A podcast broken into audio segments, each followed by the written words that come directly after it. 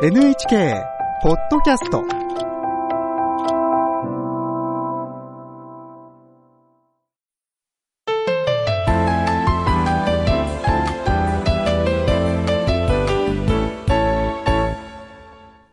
健康ライフ。テーマは頭痛は減らせる。北里大学客員教授の五十嵐久香さんに伺います。日本頭痛学会理事で頭痛の診断治療がご専門です。よろしくお願いします。よろしくお願いいたします。今日のテーマは頭痛受診の目安はです。あの私自身も小さい頃から頭痛に悩まされてきたんですけれども患者さんはどのくらいいるんでしょうか？はい。あの、1990年代にあの行われた大規模調査があるんですけども、そこでは15歳以上の日本人の約4割は繰り返し頭痛を持っているっていうことが分かったんです。そうしますと、推定で約4000万人頭痛持ちの方がいるのではないかということになるわけです。で、その調査では、その繰り返す痛みやその他の症状で生活に支障をきたすことが多い、まあ、片頭痛が、えー840万人ほどいるということが推定されました。実は男女差がありまして、女性はあの、男性の3.6倍多いということが分かったんですね。しかし、その中で医療機関を受診なさっている人っていうのは3割ほどしかいらっしゃいませんでした。うん、悩んでいる人は多いけれどお医者さんに見てもらおうという人は少ないということなんですねそうですね。あの、日本人の多くはその頭痛くらいということで我慢してしまうんです。かなり生活に支障をきたしていらっしゃる方でも、市販薬を飲んで我慢してしまうことが多いんですね。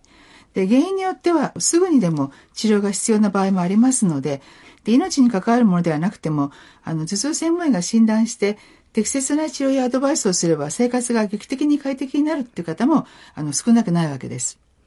あの私も受診しようと思わないことが多いんですけれどもどんな場合に医療機関へ行ったらいいんでしょうか？はい。まずですね、必ずすぐに受診していただきたいっていう方たちがいらっしゃるわけです。今まで経験したことがない頭痛が突然起こった時です。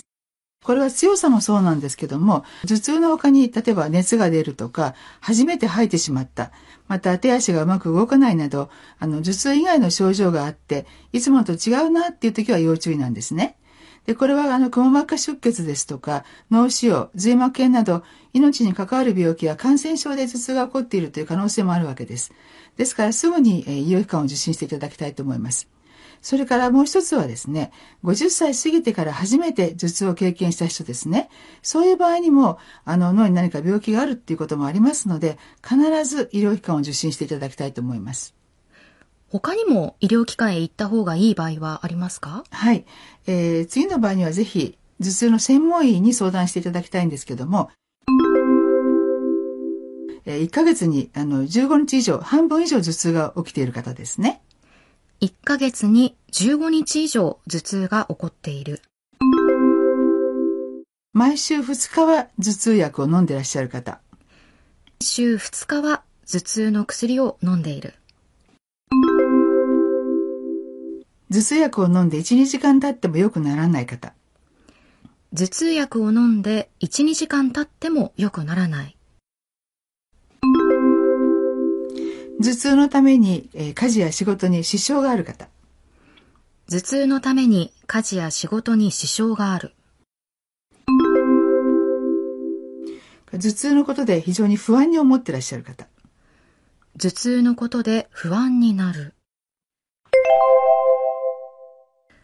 こうした場合は医療機関を受診した方がいいということなんですねそうです。まずですね、一月に半分以上頭痛があって、そのうちの10日以上頭痛薬を飲んでらっしゃる方というのは、MOH の可能性があります。MOH とは何でしょうか？メディケーションオーバーユースヘデークと言いまして、えーお薬の使いすぎによって起こる頭痛のことです。で、これはもともと、片頭痛ですとか緊張型頭痛など、あの、他の病気が原因ではない頭痛、これを一時性頭痛というふうに私たちは呼んでいるんですけども、それを持つ方が頭痛薬を飲みすぎることによって起こる頭痛なんですね。で、もともと頭痛の頻度が高い方、頭痛薬を服用日数があの多い方に起こりやすいです。月に10日以上あのお薬を飲んでいらっしゃらなくてもですね、毎週2日以上お薬を使っていらっしゃる方っていうのは、その予備軍になるわけですね。そして頭痛薬を飲んでも良くならないということであれば、やはり別の治療を考える必要が出てくるわけです。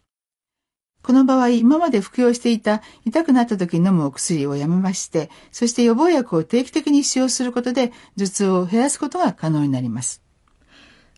頭痛のために家事や仕事に支障がある人というのはどのくらいの状態を指すんでしょうか？はい。あのもちろん寝込んだり吐いたりというのはあの当然なんですけれども、あの無理をしてるなっていうふうに思いながらも我慢してらっしゃる方ですね。そういう方は受診していただきたいと思います。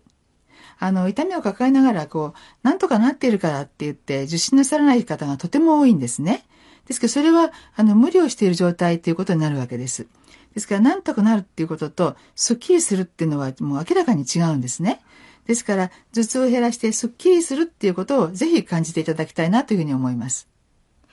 それから頭痛のことで不安になる人というのはどういうことでしょうか？はい。あの、これは偏頭痛の方に多いんですけども、頭痛が起こるかもしれないっていうことを常にこう思ってこう不安を抱えている人がいらっしゃるわけです。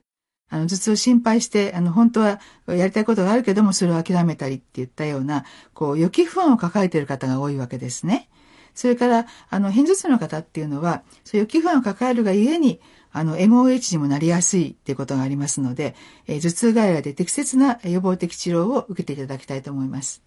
偏頭痛の治療と予防については次回詳しく伺います。今日は、頭痛、受診の目安はというテーマで、北里大学客員教授、富士通クリニック頭痛外来の五十嵐久香さんに伺いました。五十嵐さんありがとうございました。ありがとうございました。